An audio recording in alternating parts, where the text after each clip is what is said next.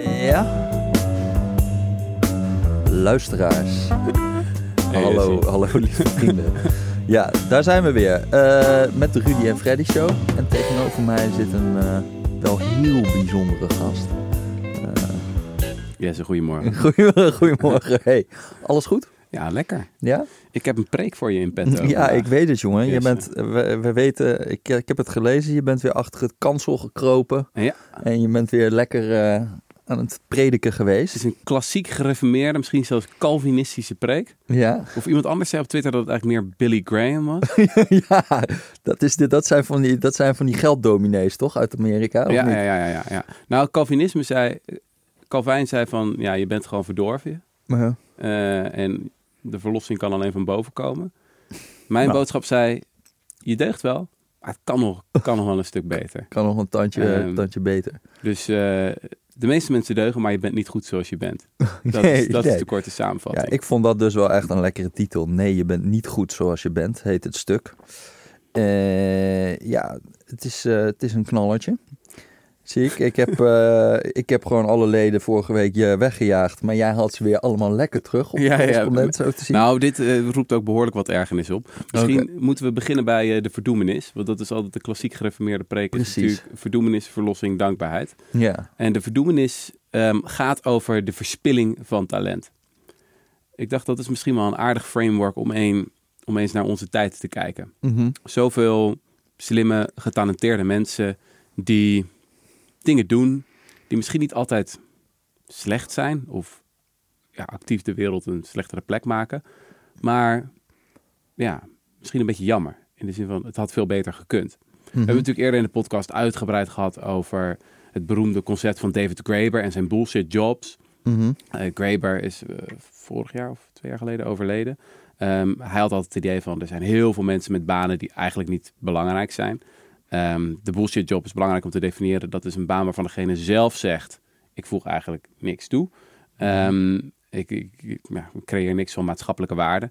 En Graeber had altijd schattingen van dat kan wel der- 30, 40, 50 procent van de beroepsbevolking zijn. Mhm. Eh, we weten inmiddels dat dat veel lager is. Eh, Robert Duur en Max van Lent, twee Nederlandse top-economen, mag ik wel zeggen. Die hebben een hele mooie studie gedaan en daar bleek dat het ongeveer 8% van de beroepsbevolking is in eh, rijke westerse landen. Nog steeds best veel natuurlijk. Als je Mhm. dat heb je nog steeds over honderdduizenden mensen. Eh, en nog eens 17% die twijfelt aan het nut van zijn of haar werk. Mhm. Dus dat is natuurlijk al een hele categorie van verspilling van talent, waar we het in deze podcast al vaker over hebben gehad. Ehm, Ik vind het altijd wel een beetje moeilijk. Het is gewoon van, dus als jij wel het zinvol vindt wat je doet, maar het is niet zinvol. Ik denk dat er een hoop, Mhm. hoop makelaars zijn, eh, aankoopmakelaars, die het dan, die het dan heel zinvol vinden wat ze doen. ja, ja. Maar het is eigenlijk ook gewoon een, een soort van zinloos tolpoortje dat je misschien gewoon kan vervangen met een handzame we- website. Precies, precies. Ah, kijk, Dus het was natuurlijk wel een ingenieuze, ingenieuze truc van Graeber. Want ja, een beetje om dat soort discussies te vermijden van wat is nou zinvol, wat voegt wat toe. Zeiden van ja, wat nou als mensen het zelf zeggen over een baan, dan is het wel heel moeilijk om vervolgens te zeggen, nee, het is toch wel heel belangrijk wat je doet. Ja, je ja, maar ik ja. ben het met je eens. En het sluit wel aan bij iets wat in het moderne kantoorleven natuurlijk zit. Dat oeverloos met elkaar zitten vergaderen en zo. En dat je dan inderdaad wel het gevoel hebt van wat ben ik nu eigenlijk aan het doen. Ja, inderdaad. Ja. Ja, in die zin raakt het ook een snaar in de tijd. ja, ja. ja. Ehm, nou is er nog een andere categorie waar economen het al langer over hebben. En dat zijn de zogenoemde sin industries. Mhm. Eh, en dat is misschien nog een duidelijker voorbeeld van verspilling van talent. Mhm. Dus sin industries, dat zijn eigenlijk mensen die geld verdienen aan ja, de wereld wel echt een lelijkere plek maken. Mensen ziek maken bijvoorbeeld. Klassiek eh, voorbeeld is natuurlijk de tabaksindustrie. Eh, de gokindustrie wordt er vaak onder geschaard. Meeste ook de wapenindustrie. Nou kan je zeggen met de oorlog in Oekraïne ja, is de wapenindustrie in ieder geval die voor de goede kant produceert, is dat nou zo slecht? Dus je blijft een beetje natuurlijk zitten met dat soort morele oordelen. ja. Maar ik denk dat we in ieder geval voor de tabaksindustrie kunnen zeggen van, ja, is niet oké. Het Mhm. is toch een beetje zonde als je daar je talent... Stel je bent afgestudeerd aan een mooie universiteit in de communicatie of de marketing of het management en weet ik wat allemaal. Mhm. En je gaat bij Philip Morris werken aan een rookvrije toekomst. Ja, dat staat toch niet zo fraai. Nee, ik denk niet dat je dan op je sterfbed zegt van... nou, dat is toch machtig mooi wat ik allemaal heb bijgedragen. Mhm. Nou is er vaak nog wel een laagje van purpose... dat er dan wordt gegoten over dit soort bedrijven. Dus ook als je naar de website van Philip Morris gaat... dan kan je allemaal mooie dingen lezen over... ja, en dat wij werken aan een rookvrije toekomst. Mhm. Ehm, Maar ja, de vraag is hoe geloofwaardig dat nou is. En Maar wat is nou interessant? Er zijn wat studies die laten zien dat er een ehm, eh, correlatie lijkt te zijn eh, tussen wat je verdient en hoe immoreel je werk er is. Dus er was een hele grappige Zwitserse stu- studie die ik tegenkwam. Mhm. Hadden ze gevraagd aan, aan allerlei proefpersonen van... oké, wat vind je van verschillende bedrijfs, bedrijfstakken? Zeg maar op de schaal van goed en slecht. En Mhm. vervolgens hadden ze dat geplot eh, met het gemiddelde loon in die industrieën. En dan zie je toch een aardig mooi lijntje. Ik weet, correlatie is geen causatie. Mhm. Maar het is toch suggestief. Dat inderdaad dan rechtsboven in de grafiek... hoog loon, behoorlijk immoreel, zit dan de tabaksindustrie... En eh, ja, hele sympathieke dingen als... eh, Maar dan, maar, dan, maar dan gaat het toch juist goed. Dan kun je toch juist gewoon zeggen: oké, mensen vinden het immoreel. Dus het heeft een soort van statusbelasting. Dus Ja. stel dat je hele baan bestaat uit loon plus status. ja, En dan heb je een hele lage status als je bij tabak moet. Dus dan moet je gewoon meer loon gaan betalen als tabaksindustrie. Ja. Anders dan krijg je geen mensen. ja, precies. Dus, dus eigenlijk maak je, die, maak je die tabaksindustrie gewoon veel moeilijker. Doordat het zo'n lage status heeft. Om mensen, om talent aan te trekken. Precies. Ik denk dat je dat ook ziet bij zeg maar de shells van deze wereld en zo. Die ook een beetje in dat, in dat hokje komen. En ik denk dat het voor een cliëntele nog misschien niet zo heel veel uitmaakt. Maar voor hun personeelsbeleid wel heel veel. Ja, ja, ja, ja. Status is denk ik wel het kernwoord hier. Daar moeten we nog op terugkomen in deze podcast. Want dat Mhm. is, ja, heel veel mensen willen gewoon iets doen ja, waarmee ze status krijgen. En dat hoeft niet per se geld te zijn. Dat kan het zijn. Weet je, het kan een, een corner office zijn en een mooie fancy titel en een dikke auto. Maar het kan natuurlijk ook wat anders zijn. Mhm. En inderdaad, die statusbelasting voor bijvoorbeeld de tabaksindustrie, die zou ik dus omhoog willen krijgen. En wellicht dat je daar ook met dit soort stukken aan bij kan dragen. Dat het gewoon meer het shamen is van die vormen van verspilling van talent. Zorg ervoor dat die belasting omhoog gaat. Dat de tabaksindustrie nog meer moet betalen om, om talent in dienst te nemen. Waardoor de hele praktijk minder winstgevend wordt en hopelijk minder mensen verslaafd worden. En mag ik nou een- een- nog een complicatie waar ik nu aan denk? Mhm. Stel nou dat je, dat je zeg maar eh, die statusbelasting zo hoog maakt dat je eigenlijk alleen maar in dat soort beroepen nog mensen krijgt die totaal ongevoelig zijn voor welke moraliteit dan ook. Ja, En die dus gewoon eigenlijk eh, ja, een soort van moreel gelobotomiseerde figuren die het gewoon echt allemaal niks boeit. ja, En dat die dan allemaal terechtkomen in de sectoren die de grootste schade kunnen aanrichten. ja. Zij hebben we dan een betere of een, of een slechtere wereld gecreëerd? Ja, dat is wel een goed punt. Kijk, dit stuk dat ik heb geschreven is erg geïnspireerd door de beweging van het effectief altruïsme. We hebben eerder een podcast daarover gemaakt, vorig jaar. Eh, effectief altruïsten die willen goed doen in deze wereld Mhm. en ze willen dat zo effectief mogelijk doen. Weet je, je kan wat eh, een euro geven aan de Blinde Geleidehondenstichting in Nederland, dat is hartstikke mooi. Maar je kan het ook geven aan een stichting die trachoma helpt genezen, wat een hele ernstige aandoening is waar je blind kan van, eh, van kan worden Mhm. die vooral speelt in arme landen. En dan kan je met je euro veel meer mensen helpen in feite. Ja, ja, ja. vaak een factor 100 of 200 keer zoveel. Ehm, toen hadden we het vooral eigenlijk over wat je met je geld kunt doen om het hoogste rendement aan goed doen te bereiken. Mhm. Nu zouden we het ook kunnen hebben over wat je met je tijd kunt doen. Want je zou kunnen zeggen, tijd is je ultieme schaarse goed. Mhm. En in die zin is je carrièrekeuze, ja, wat voor baan je doet, is een van de belangrijkste morele beslissingen van je leven. Mhm. Ehm, effectief altruïsten zeggen altijd, er zitten 80.000 uur in een gemiddelde fulltime werkweek. Als je 40 uur per week werkt, vijf dagen per week. Mhm. Nou, dat is eh 10.000 werkdagen, dat is 2000 werkweken. Hoe je die tijd besteedt, dat is echt een heel belangrijk besluit. En Mhm. soms komen ze dan dus ook tot hele tegenintuïtieve conclusies. Dus inderdaad, ik kan me best een effectief altruïstisch betoog voorstellen. Dat zegt, je moet juist bij die tabaksindustrie gaan werken. Misschien ook om het intern te saboteren. Juist als je dan heel incompetent bent. Dat zou ook nog kunnen natuurlijk. Of daar heel veel geld verdienen en dat vervolgens geven aan goede doelen die malaria bednetten doneren. Zoiets. Ja, of gewoon dat, be- of dat bedrijf gewoon dat ze niet to- eh, eh, nog totaal onethische dingen gaan doen. Dat Ja. als iemand dus komt van nou, zullen we dan...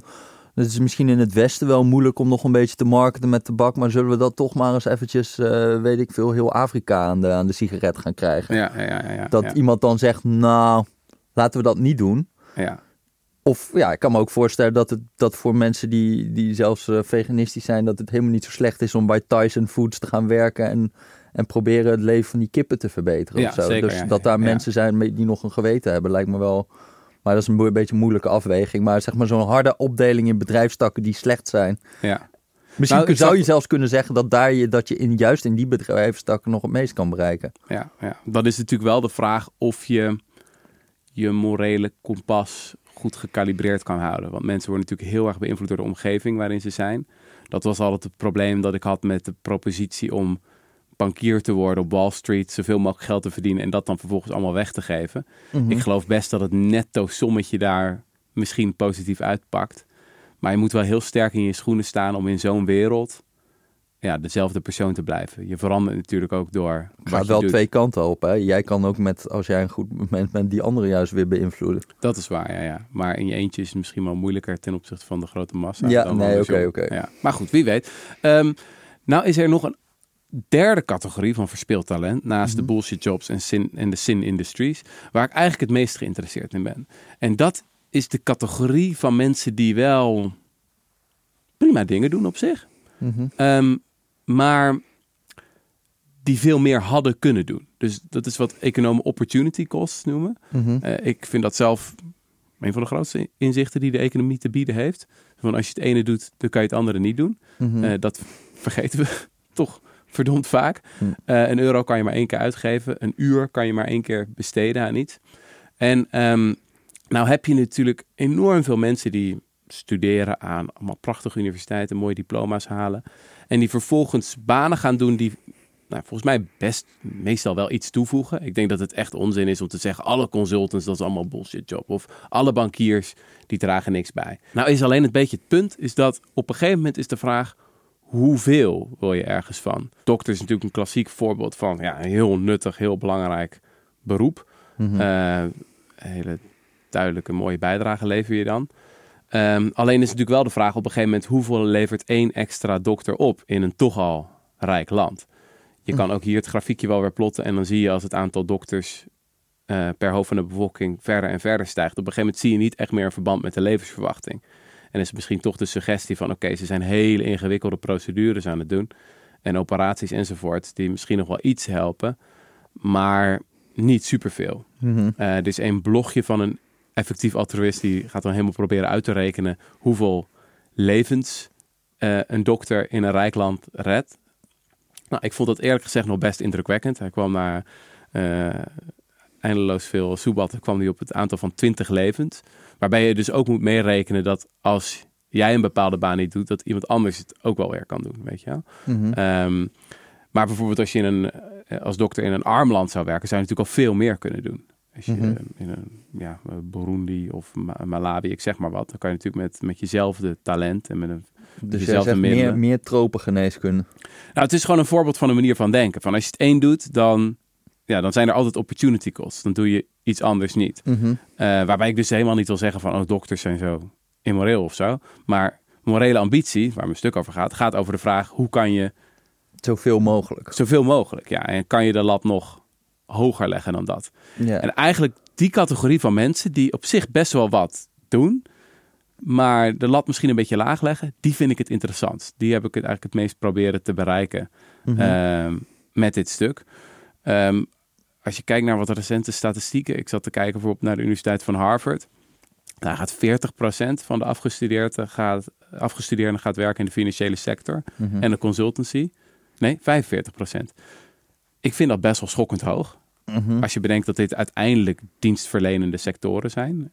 Mhm. En niet sectoren die ja, zelf echt iets nieuws maken. Weet je, er komen geen nieuwe producten op de markt. Er worden niet nieuwe uitvindingen gedaan. Of, Mhm. enzovoort. Het zijn niet sectoren met heel veel positieve externaliteiten, zoals economen dat dan Mhm. eh, noemen. En in Nederland zie je eigenlijk iets vergelijkbaars. Dus het was lastig om wat data te vinden. Je hebt één zo'n peilingbureau Universum, die doet dan ieder jaar het onderzoek onder studenten. Ehm, ik weet niet helemaal zeker hoe rigoureus dat is, maar er kwam ongeveer hetzelfde uit als wat je in andere peilingen in andere rijke landen ziet. Namelijk dat in Nederland ook 40% van de high achievers, noemen ze dat dan, studenten met hoge cijfers, graag in ofwel de consultancy of de financiële sector wil werken. Waarbij er wel een heel opvallend genderverschil is. Dus als je kijkt wat eh, hoogopgeleide vrouwen eh, Mhm. willen doen, is dat veel vaker zorg, Ja, ja, ja. overheid enzovoort. Ja, eh, sectoren die ook veel minder bullshit jobs hebben. Ja. Ehm, en bij mannen is het heel veel financiële sector, management en strategy consulting enzovoort. Eh, Wel de iets meer suspecte categorieën. Ja, ja, ja. Eh, waar ook natuurlijk de salarissen een stuk hoger liggen. ja. En ik vind dat een beetje jammer. Denk Ja. ik dan. Dat zijn gewoon zoveel slimme jonge mensen die volgens mij een enorm verschil zouden kunnen maken. Mhm. En dat nu niet doen. En Ja. dat zie ik als verspilling van talent. Ja. En wat zou dan aan de hamvraag is natuurlijk ook van... wat zijn dan wel de zinvolle dingen die er zijn? Van, want je kan natuurlijk zeggen van... ja, dat vind ik allemaal een beetje sneu. Maar waar zou jij dan graag meer van willen zien? Moet iedereen bij een NGO gaan werken? Is, is Mhm. de overheid dan zo zaligmakend? Of wat? Ja, ik denk zelf, mensen hebben bij morele ambitie misschien al snel het beeld van een Martin Luther King die een grote speech geeft of zo. Of een Gandhi die allemaal Mhm. weet je, een spectaculair leven leiden. Maar volgens mij kan het heel veel vormen hebben. We hebben toen het gehad over de antislavernijbeweging, waar zoveel verschillende rollen in zijn te spelen. Mhm. Volgens mij geldt dat hier ook. Dus ik kan me voorstellen dat ehm, iemand die werkt aan de ontwikkeling van plantaardig vlees of zo, die helemaal niet bekend is, maar daar als een talenten voor inzet, een heel groot verschil kan maken. Of een bureaucraat die bij de Europese Unie eh, aan de slag gaat in Brussel en daar werkt aan de ecodesign wetgeving of zo. Ja, Mhm. dat is ook morele ambitie. Tuurlijk, het kan ook de rol zijn van oké, je zit in de media, je wil zoveel mogelijk mensen bereiken met een bepaalde boodschap. Dan is het misschien explicieter dat je op dat podium eh, gaat staan. Mhm. Eh, maar dat hoeft natuurlijk niet. Uiteindelijk gaat het gewoon over de vraag: ja, welk doel wil je bereiken? Hoeveel mensen wil je daarmee eh, bereiken? Hoeveel goed wil je doen? Mhm. En wat is jouw methode? Hoe gebruik je jouw talenten, jouw, jouw middelen om zoveel mogelijk goed te doen? Dat is volgens mij ehm, de basisvraag. Ja, ja, ja. Maar het is niet per se van, oh, dit is de juiste manier of zo. Dus dat vind ik ook wel lastig als mensen dan zeggen, oké, wat moet ik dan doen? Ja, het hangt heel erg af natuurlijk van je persoonlijke situatie. Ja, ja, ja. En- Maar je kan natuurlijk denken, inderdaad, als je dan rechten hebt gedaan of zo, van ja, moet je dan per se eh, lekker aan de mergers en de acquisitions gaan? Of kan je ook iets anders met, met die talenten? Want er Ja. zijn genoeg mensen die je kan helpen met die dienstverlening natuurlijk, ja, ja. als je dat helemaal hebt. Maar zou je wel kunnen betogen dat je eerst ehm, career capital, noemen ze dat dan, moet opbouwen? Is dat Mhm. je juist bij mergers and acquisition of bij McKinsey heel veel kan leren in korte tijd. Mhm. En dat je vervolgens die kennis, als je dan wat ouder bent, elders kan toepassen. Dan heb je wel weer dat risico natuurlijk van, oké, ben je vijf, tien jaar later, heb je nog steeds dezelfde idealen als je eerder had. Mhm. Dus dan is het denk ik wel goed om je te proberen om jezelf op een bepaalde manier te binden. Mhm. Eh, wat commitments te doen, wat beloftes te doen. Of je het omgeven met mensen om je heen die dezelfde idealen hebben. Dan is het denk ik al een stuk makkelijker. Daar gaat volgens mij die beweging van het effectief altruïsme ook over. Zo van, oké, je hebt allemaal vrienden die hetzelfde hebben. Eh, dan wordt het een stuk makkelijker.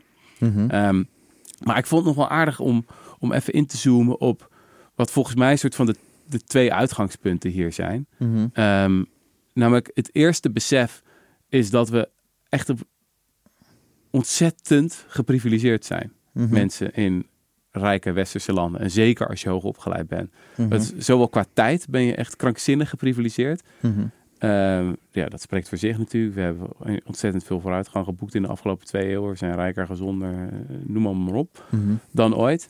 Ehm, maar ook echt qua inkomen, dat blijft gewoon zo verbluffend. Ehm, ik zat dat grafiekje ook voor dit stuk weer te bekijken. Mhm. Dat een modale Nederlander behoort tot de rijkste 3,5% van de wereldbevolking. Een hoogopgeleide Nederlander behoort tot de rijkste 2% van de wereldbevolking. Mhm. Nou, dan gaan mensen heel vaak sputteren. Dan zeggen ze, ja, maar je kan eh, met een euro superveel kopen in, ehm, in Malawi of in Namibië of weet ik veel wat. Weet je wel, daar kan je in het beste restaurant eten voor, voor 10 dollar.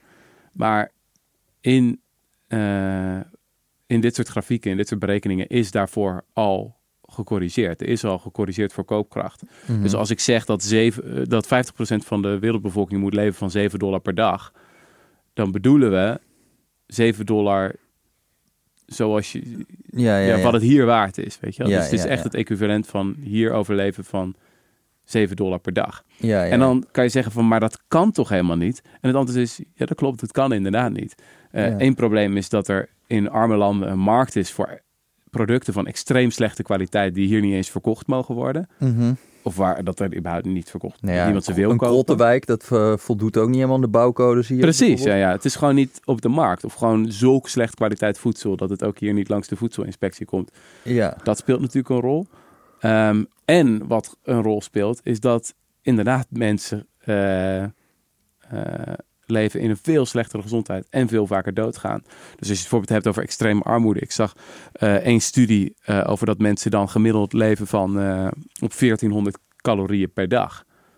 Ja, dat is krankzinnig. Dat is ja. echt krankzinnig. En heel veel ja, kinderen worden dan ook niet um, uh, ja, volgroeid, hebben ja. allerlei groeiproblemen. Dat vond ik ook wel iets wat ik zat te denken afgelopen tijd met dat we allemaal denken van oké, mensen kunnen hun stroomrekening niet betalen. Mhm. En denk je, ja zeker, dat is heel erg. Maar pak een beet, wat is het? Een miljard van de wereldbevolking heeft überhaupt geen stroomrekening. Want Ja. heeft geen toegang Ja, ja, tot stroom. Uh, Ja.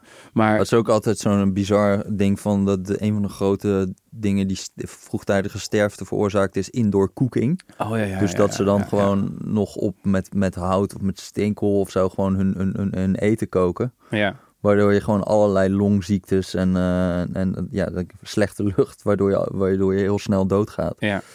ja, en dat is veel ernstiger dan iets als klimaatverandering bijvoorbeeld in arme landen. Dat heeft veel Ja, of al een aantal doden in ieder geval nu nog wel, ja. Ja, ja. Ja, Nee, dat vind ik ook altijd lastig als mensen zeggen van klimaatverandering wordt heel erg. En dan gaan vooral mensen in het zuiden van de wereld gaan heel erg onder lijden. zij gaan Dan- nu heel erg dood aan energietekort. Ja. Ja. dan denk ik, ze gaan nu al heel erg dood aan, ja, aan een gebrek aan economische groei en een gebrek aan welvaart. Het is een soort van suggestie dat de ellende in de toekomst ligt, terwijl de ellende Mhm. is nu gewoon aan de gang. En dan ja, we hebben vooruitgang geboekt. Ja, de kindersterfte is fors afgenomen. Mhm. Ja, de extreme armoede is fors afgenomen.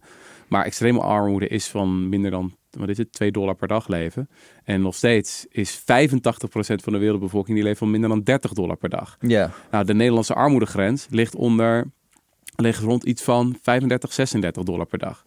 Mhm. Weet je, dus de Nederlandse armoedegrens is hoger dan wat 85% van de wereldbevolking te besteden heeft. Gecorrigeerd voor koopkracht. Dus ja. dat, dat echt tot je door laten dringen van hoe vreselijk geprivilegeerd we zijn. Als je een beetje uitzoomt en naar het mondiale plaatje kijkt. ja. Dat is volgens mij wel echt een soort van hele cruciale eerste stap. Die Ja. zelfs aan de linkerkant van het politieke spectrum heel vaak niet wordt gezet. Nou, moet ik ook zeggen dat ik ook al gelijk iets, iets eh, verkeerd voel met het soort van relativeren van armoede. Mhm. Door, door te wijzen op dat er dan nog veel armere mensen zijn. ja, zeker. van, ja, ja, Ik snap het wel, ik snap het punt wel. Mhm. Maar het is gewoon, het voelt wel zo van. Nou, we hebben een energiecrisis. Ja, maar kijk eens hoe het, hoe het, hoe het, ja, eh, hoe het nog veel erger kan of zo. Ja, dat is ook gewoon niet een soort van eh, winnende politieke strategie, laat ik het zo zeggen. ja. Dat is echt het risico inderdaad, van dat het zo overkomt. Mhm. Je zou het op een manier willen framen van ja, het is heel erg dat mensen in, ik zeg maar, de Schilderswijk hun energierekening niet kunnen betalen. En dat is een grove schande voor een rijk land als Nederland. Mhm. En ja, het is verschrikkelijk wat er in Ter Apel gebeurt. Mhm. En we moeten ons diep, diep schamen dat we zo vluchtelingen behandelen. Mhm. Aan de andere kant dacht ik ook de hele tijd bij die beelden in Ter Apel bijvoorbeeld van hoe kan het nou dat we ons pas druk gaan maken over vluchtelingen als ze op een grasveldje voor Ter Apel liggen, weet je? Ja, dat Zelfs- is niet heel IE. Nee, nee. En zelfs zoveel linkse mensen doen dat. Eh, je hebt eh, een, zo'n filosoof, John Rawls, die ken je wel, van eh, Mhm. Theory of Justice. Mhm. Dat is zo'n klassieker in links sociaal-democratische kringen. Die heeft zo'n gedachte-experiment over hoe een rechtvaardige wereld eruit ziet. Mhm. En dan zegt hij, stel je voor dat je moet nadenken over een wereld, maar je weet nog niet ehm, wie je zou worden in die wereld. Mhm. Dus ja, je zit nog achter de sluier van onwetendheid. Mhm. En je kan van alles worden. Je kan een arm iemand worden, je kan een rijk iemand worden, je kan man worden, je kan vrouwen, je kan eh, hetero, je kan homo worden, enzovoort, Mhm. enzovoort. Hoe zou je dan willen dat de wereld eruit ziet? Mhm. En dan kwam hij tot de conclusie van, nou ja, eh, ongelijkheid is in principe gerechtvaardigd, maar alleen als ook de allerarmsten ervan profiteren. Mhm. Wat ik altijd het, het raarste vond aan die hele Rawlsiaanse theorie, is dat het alleen over landen ging. Dus hij had het alleen maar over ja, wat er binnen de natiestaat moest, gebeuren, moest gebeuren. Mhm. Terwijl het voor mij zo obvious is dat ja, als je naar het internationale plaatje kijkt, dan heeft zo'n manier van kijken echt Ja. super radicale consequenties. Ik bedoel, wij hebben zoveel geluk dat we toevallig zijn geboren aan het begin van de 21ste eeuw, of, of leven in de 21ste eeuw, en, en bij die 2, 3 procent horen. Had Ja, ja, ja. natuurlijk zo makkelijk anders gekund. En dat heeft naar mijn idee hele verstrekkende morele consequenties over Ja, ja, wat dat dan betekent wat je moet doen. Ik zat ook die serie Poldermokroos te kijken. Dat is op de NPO. Ja, vond ik echt leuk om, leuk om te kijken. Maar dan denk ik ook elke keer... Of het, het, het soort van... eh, Nou, dat heb ik niet heel veel, maar het ontroert me wel een beetje gewoon van dat je je kan voorstellen dat zo'n zo'n jongen die dan homofiel is, dat hij dan gewoon in Nederland kan leven in plaats van dat hij dan in Marokko in zo'n echt een verschrikkelijk kutleven zou hebben. Ja. En dan vind ik gewoon, ik, dat snap ik ook gewoon, ja, daar heb ik toch echt onbegrip voor, voor mensen die zo, zo zeg maar, dat vind ik echt egoïstisch als je, als je, als je zo tegen migratie bent. Ja. Dat je je eigen belangetje over dat jij het vervelend vindt om af en toe een hoofddoekje te zien of dat mensen een beetje rare opvattingen hebben. Ja. Dat je dat zo, laat, zo belangrijk maakt Ja, ja, ten opzichte van dat jij mensen die gewoon echt een, echt een klote leven zouden hebben met heel veel armoede. Hoeveel, hoe, hoe groot hun welvaartssprong kan zijn als ze gewoon hierheen kunnen komen. Economen zijn ook heel erg pro-migratie daarom. Ja, doorgaans, toch? Ehm, omdat inderdaad het salaris gaat zo fors omhoog als je met jouw talenten in een rijk land woont. Mhm. Factor 10 of zo. Ja. Terwijl het land zelf, ja, er zijn sommige studies die suggereren dat lokaal er wat negatieve effecten kunnen zijn. eh, omdat er wat concurrentie is. Maar grofweg gezien profiteert meestal het land zelf ook van de, van de import van nieuw talent. Mhm. Maar inderdaad, dat vinden we moeilijk om, eh, om helder over na te denken. Eh, Maar- dus, dus, Ja, maar je, je, je zou je ook nog gewoon kunnen richten op puur, zeg maar, de hoogopgeleide Nederlander. Die is gewoon inderdaad krankzinnig Ja, ja, ja, geprivilegeerd. ja, en, ja, ja. Ja. Ja, dat dacht ik ook. Want ik kan zeggen, de framing van... oké, ik richt me op die rijkste 3,5%. Dat is dan een modale Nederlander. Maar inderdaad, misschien is het nog effectiever... om te focussen op die 2, 3, 4 keer modale Nederlander. ja, dat, nou ja, dan neemt gewoon je verantwoordelijkheid wel steeds meer toe, zeg. Maar ja, ja, precies. Oké, dus dat is het eerste besef. Je bent extreem geprivilegeerd. En het tweede besef, waar morele ambitie in is gegrondvest... is dat idee van je hebt maar één leven. 80.000 uur, 10.000 Mhm. werkdagen, 2000 werkweken. Wat doe je ermee? En er zijn gewoon harde trade-offs. Als je het ene doet, dan kan je het andere niet doen. Nee. Ook een manier om daar helder over na te denken is ehm, het eh, idee van triage. Hè? Dat kwam eventjes aan bod in de coronatijd. Althans, dat er discussie over was. Van misschien komt er een situatie waarin de ziekenhuizen zo vol raken dat we echt moeten gaan kiezen Mhm. van wie gaan we helpen. Dat is bij mijn weten gelukkig niet echt gebeurd. Mhm. Ehm, maar dat gebeurt natuurlijk in armere landen veel vaker of in oorlogssituaties. Dat je echt als arts moet denken: oké, hoeveel kans heb ik dat ik dienstleven ga redden of dienstleven? Hoe, ja, hoe doe ik zoveel mogelijk goed met de schaarse middelen en tijd die Mhm. ik heb? En hier is het punt van de effectief altruïst: is dat we de hele tijd, altijd, voortdurend in die situatie leven. Mhm. Dus dat je voortdurend eh, in een situatie van triage leeft, waarin je ja, dus hele harde beslissingen moet nemen. Waarbij je niet zegt dat het, dat het ene niet waardig is of zo. Maar wel als je het ene doet, kan je het andere niet meer doen. Ik vond wel een grappig voorbeeld wat die eh, Will McCaskill, dat is de, de groot mufti van de beweging, had. Die zegt van stel je bent op een feestje waar je voor 5 euro een biertje kan kopen. Mhm. Maar je kan ook voor 5 cent een biertje voor iemand anders kopen. Mhm. Nou, dan zou je best gul worden waarschijnlijk. En zeggen, ja, nog een rondje en nog een rondje, weet je wel. Mhm. Maar eigenlijk zitten we op mondiaal niveau zitten we in die situatie. Dat we met relatief beperkte middelen dus, dus heel veel eh, goed kunnen doen. Nou is het interessante dat die ehm, beweging hè, van, van die mensen die zo denken... dat was in eerste instantie bestond het vooral uit echt, ik zweer, rare types. ja. Dus je komt er superveel mensen tegen die dan bijvoorbeeld een nier hebben gedoneerd. ja. Die hebben dan een of andere be- berekening dat de kans dat zij sterven tijdens de operatie waarin ze een nier, een- want je hebt er twee natuurlijk, en eh, een nier doneren is dan weet ik veel kans op 1 3, op 3000, 1 op 4000. Terwijl als jij iemand die nu aan de dialyse zit aan een nieuwe nier helpt, dan is echt het leven van diegene vreselijk veel beter. Mhm. En wat nou het interessante is, is dat ze soort van zijn aan het, aan het expanden zijn, volgens mij, naar een andere groep van mensen die ja, iets normaler zijn, zou ik zeggen. Mhm. Ehm, die wel in principe idealistisch zijn, maar ook een gezonde dosis van ijdelheid hebben en, en egoïsme, of in ieder geval een normale dosis daarvan. Mhm. Ehm, en die misschien ook wel te porren zijn voor dat ideaal van morele ambitie. Alleen dan moet je wat anders gaan doen. En dan komen we terug op dat, dat begrip wat je, waar je het eerder over had. Status. Mhm. Dus hoe zorg je ervoor dat goed doen gaver wordt? Mhm. Dat is eigenlijk de vraag. En mijn indruk is dat we daar heel veel kunnen winnen. Door eigenlijk die, die, de groep van de consultants en de bankiers en advocaten toe te spreken. En te zeggen van, ah, ik zie wat je doet. Het is op zich niet gek, weet je. Het is, het is leuk en eh, je doet eh, op zich prima nuttige dingen. Of, of tegen de start-up founders dat je zegt van, nou, een matrassen start-up. Dat is hartstikke leuk, dat is mooi. Of een elektrische tandenborstel start-up. Je, kwam, je komt van alles tegen als je een beetje gaat zoeken. Mhm. Ik ben er niet tegen op zich. Maar als ik jou zo zie en jouw cv bekijk en jouw talenten, dan denk ik, kan jij niet veel meer? Weet je, kan je de lat niet veel hoger leggen? En misschien werkt dat wel veel beter dan de iets wat moralistische preek waarin je zegt, jij mag dat niet doen, weet je wel? Jij Ja. moet... Jij had het idee dat jij die preek aan het geven was. Dat was mijn poging. En nu is aan mij, ja, aan jou de vraag, is dat een beetje... eh, ik, vond het, een- ik vond het wel een tikkeltje moralistisch. ja, toch nog wel. Ja, maar ik zit wel het. eh, ja, ik weet nu ook niet zo goed hoe je die mensen bereikt hoor. Maar je ziet het wel inderdaad ook van in dat in, in, in, in, in soort van met die IE en zo, dat die heel erg veel op allemaal van die miljardairs en zo zitten, die, om die dan te bewegen om heel veel te gaan doneren. Dat werkt wel. Ja, precies. Ja, ja. De, de, er zijn een aantal. Het bekendste voorbeeld is Sam Bankman-Fried. Dat is een Mhm. crypto-miljardair.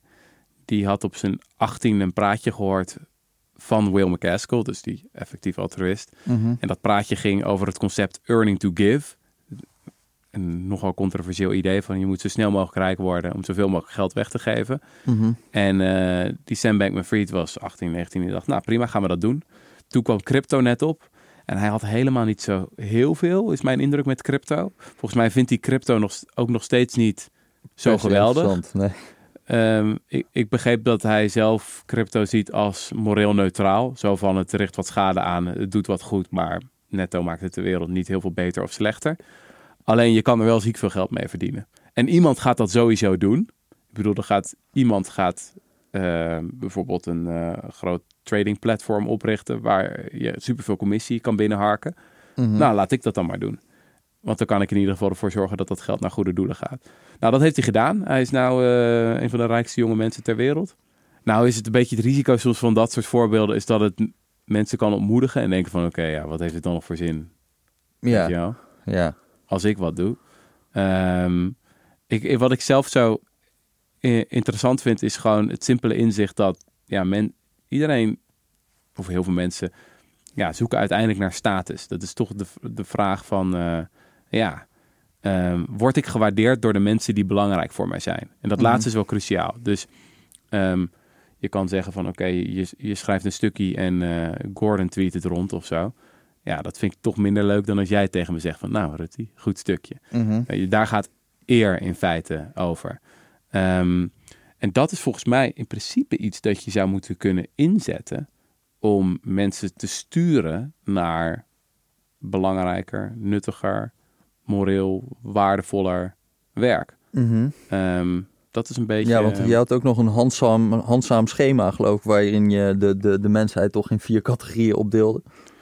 Ja, dat was dus dat schema van eh, eh, dat je jezelf langs de lat kan leggen van hoe idealistisch het is wat je doet Mhm. en hoe ambitieus het is wat je doet. Dus laten we zeggen, niet moreel, niet ambitieus, dan zitten we, weet je, categorie bullshit jobs. Mhm. Ehm, niet moreel, wel ambitieus, zit je bij de categorie heel veel tech startup founders, eh, consultancy, advocatuur, bankiers. Ehm, niet ambitieus, wel idealistisch, wel moreel gedreven. Dan zit je misschien bij heel veel modern activisme. Mhm.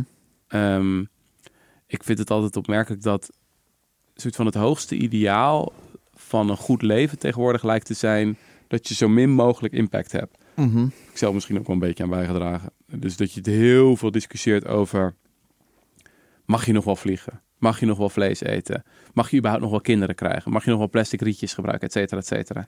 Nou, en als je het dan helemaal goed doet, dus je vliegt niet, je hebt geen kinderen, je hebt geen plastic rietjes. In het beste scenario had je dan net zo goed niet kunnen bestaan. Want je hebt helemaal geen impact. Want je leeft Ja, is dat niet een beetje unfair dat zij dat dan natuurlijk ook gewoon, eh, zeg maar, dat dat gewoon eh, je ook veel geloofwaardiger maakt als jij kritiek wil hebben op anderen, dat je dan ook maar eens begint met gewoon je eigen impact te minimaliseren. Ik bedoel, Zeker, jij ja, bent ja, toch ook Ja. veganistisch, je zou ook een soort redenering kunnen ophouden van, ja, ik beschrijf toch hele goe- goede stukken die veel meer mensen bereiken, dus waarom zou ik überhaupt nog veganistisch zijn? Ja. ja, dat denk ik wel. Dus practice what you preach is in die zin heel belangrijk. Maar dan is de redenering hierachter is toch van, omdat jij dan uiteindelijk een groter effect hebt op andere mensen. Dus het is niet zozeer, hoe zeg je dat, jouw persoonlijke individuele consumptiebeslissing die het belangrijkste is. Het is Mhm. uiteindelijk toch ehm, hoe je dat uitdraagt. Dus bijvoorbeeld iemand die zijn idealen heel erg voor zichzelf houdt, weet je, die zelf Mhm. in zijn tiny house op de huis zit, veganistisch te eten en dat niet communiceert naar anderen, ja, dat is niet heel moreel ambitieus. Ja, ja, ja. En dat lijkt mij, mijn gevoel is dat dat wel een, hoe zeg je dat, een trend is. Is dat niet minder, niet gewoon, misschien wel dat zij... Het is vooral verkeerd gericht of zo, zou ik het zeggen. Toch zo, sommige van dat, van dat activisme de, is niet dat ik dan denk van... God, die zijn niet ambitieus of zo. Als je, je jezelf gaat vastlijmen aan vattenval... Ja, Ja, dan ben je wel echt even... Ja, ik zou het niet zo snel doen, weet je wel. Maar Nee. ja, Vattenfall heeft gewoon een enorm offshore windpark gebouwd. Dus om je nou aan dat energiebedrijf vast te, te lijmen... is gewoon niet zo goed gekozen, vind ik dan. ja. Maar het punt is natuurlijk dat we zijn het er allebei over eens. Natuurlijk kan activisme heel effectief zijn. Natuurlijk in bepaalde situaties is je ergens aan vastlassen, Ja, kan iets bijdragen. Ehm, soms is het probleem misschien alleen dat dat het eindpunt lijkt te zijn geworden. Eh, Dat het bewustzijn op zichzelf al iets heel goeds is. Maar uiteindelijk is er niet heel erg goed nagedacht over de vraag hoe gaan we het grootst mogelijke verschil maken met Mhm. onze beperkte tijd, Mhm, energie en middelen. Ehm, dat is misschien ook wel een probleem van veel moderne protestbewegingen. Is dat we heel goed zijn geworden in iets trending krijgen. In heel veel aandacht krijgen. Texas, Texas, Texas kan je zo roepen, weet je wel. En dan, dan ben je heel even Ja. overal. Maar het is natuurlijk veel moeilijker om ook echt eh, een belastingwet te doorgronden. Ik vind altijd dat, dat iedereen best wel conformistisch is en dat ze dan denken van oké, dat is iets wat iedereen aan het doen is, dus dat ga ik ook doen. Ja, maar ja, het is juist veel waardevoller vaak om gewoon op te zoeken van oké, wat mist dit om echt effectief te zijn of zo? wat is het ingrediënt dat er nu nodig is? Van we, we hebben nu het bewustzijn over klimaatverandering. Oké, is ook eigenlijk iemand eh, nu al wat eh, veganistische burgers aan het maken? ja, precies. ja, ja. of is er nu al iemand bezig met van hoe we dat in wetten gaan eh, verankeren allemaal? Ja, effectief altruïsten hebben wel een aardig framework om na te denken over hoe je dus die 80.000 uur kan besteden. Zij noemen dat scope, tractability en neglectedness. Dus scope is eigenlijk de eerste simpele vraag, hoe groot is een probleem? Ja. Ehm, Armoede in Nederland is heel erg, maar extreme armoede in armere landen is nog veel erger. Ja. Dus misschien is het logisch om op dat laatste eer- eerst te focussen. Zeker omdat maar heel weinig mensen dat doen. Ten Mhm. opzichte van hoeveel mensen al focussen op armoede in rijke landen. Mhm. Hetzelfde geldt bijvoorbeeld voor dierenwelzijn. Als je kijkt naar hoeveel donaties er gaan naar asiel eh, voor, eh, eh, hoe noem je dat? Asiel voor honden en katten, zo heet Mhm. het toch?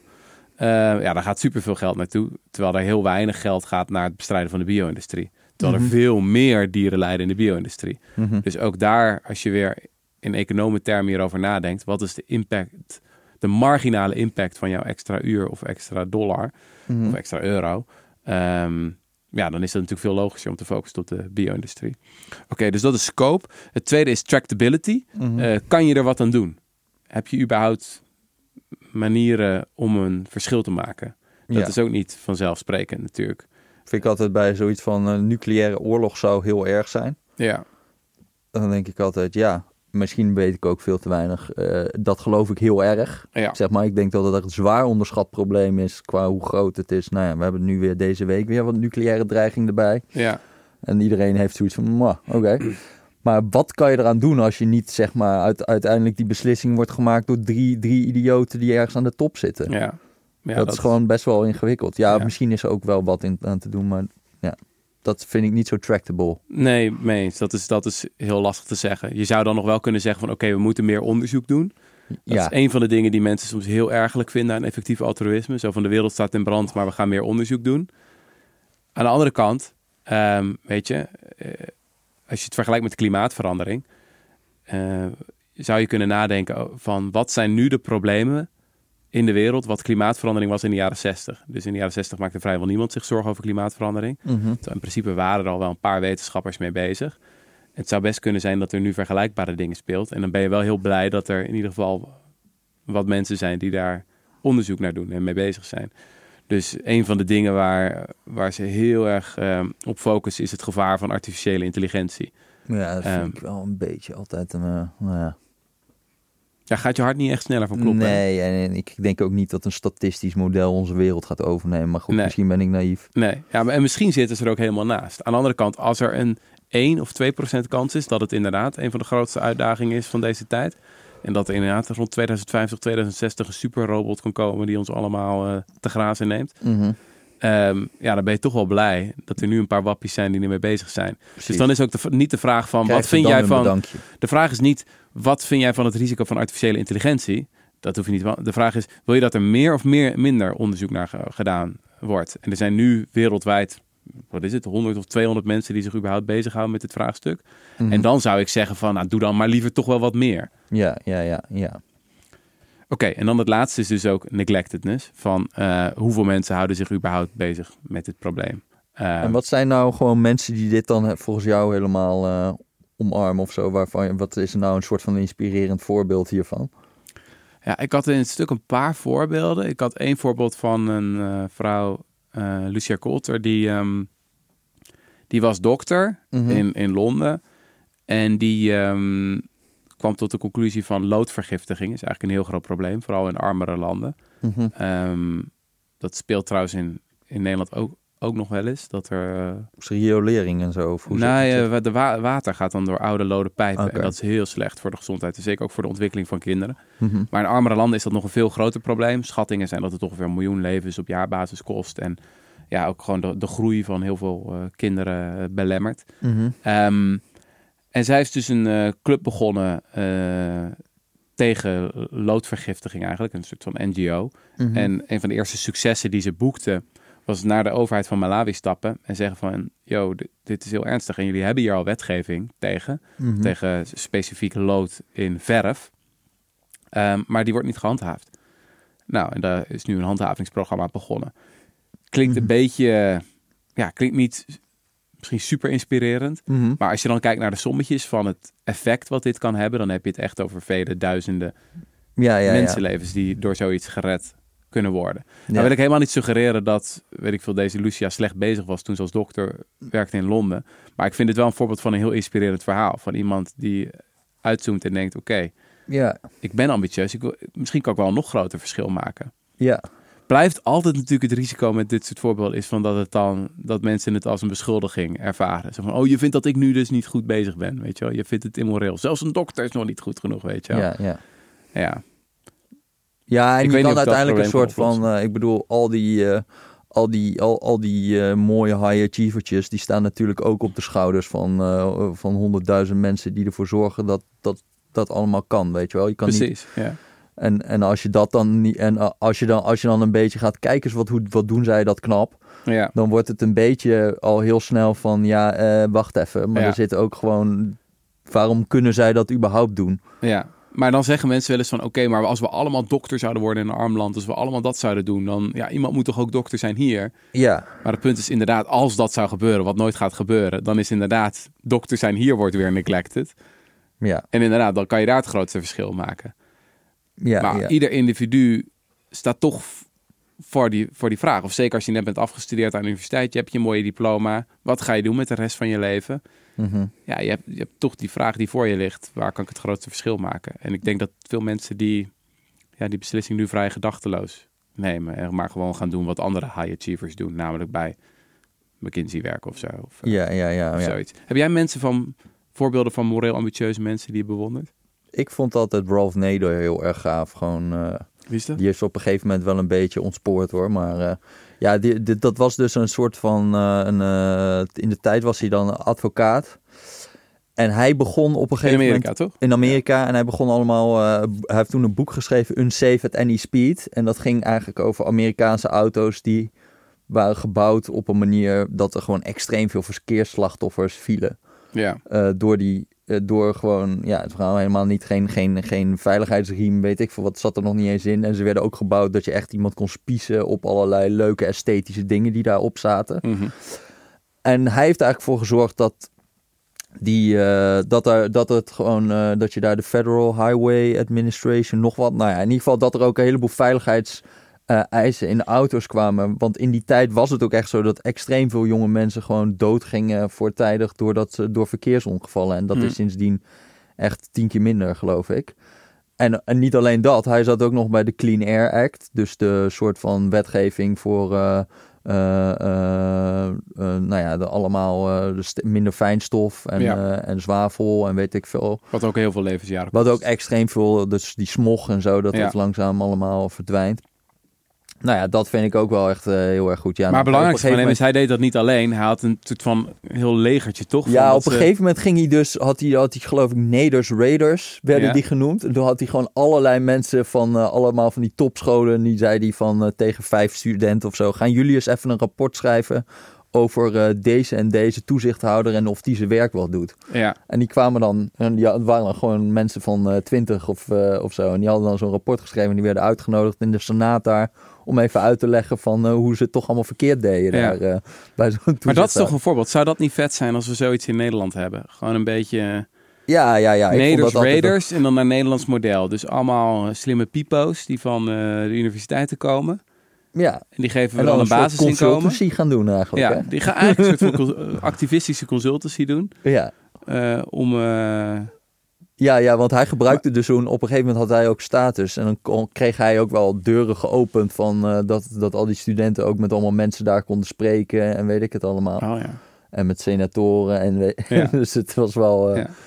Nou, wat mij er ook aan aanspreekt, het zijn echt een soort van bureaucratische soldaten. Weet je wel? Dus het is niet van, oké, we gaan eh, vooral protesteren en dingen op Twitter slingeren en zo. Wat ook een rol kan hebben, maar dit voorbeeld gaat Nou ja, meer wat, van... wat, wat we, we duiken echt diep de wetgeving in en de, diep de bureaucratie in. En we gaan kijken waar we daar het verschil kunnen maken. ja, ja, ja. Oké, Jess, en nou moeten we volgens mij eindigen in een eh, oproep. Oh ja. ehm, aan de luisteraars van de Rudy en Freddy Show. Zijn Ja. heel benieuwd wat jullie eh, morele ambitie is.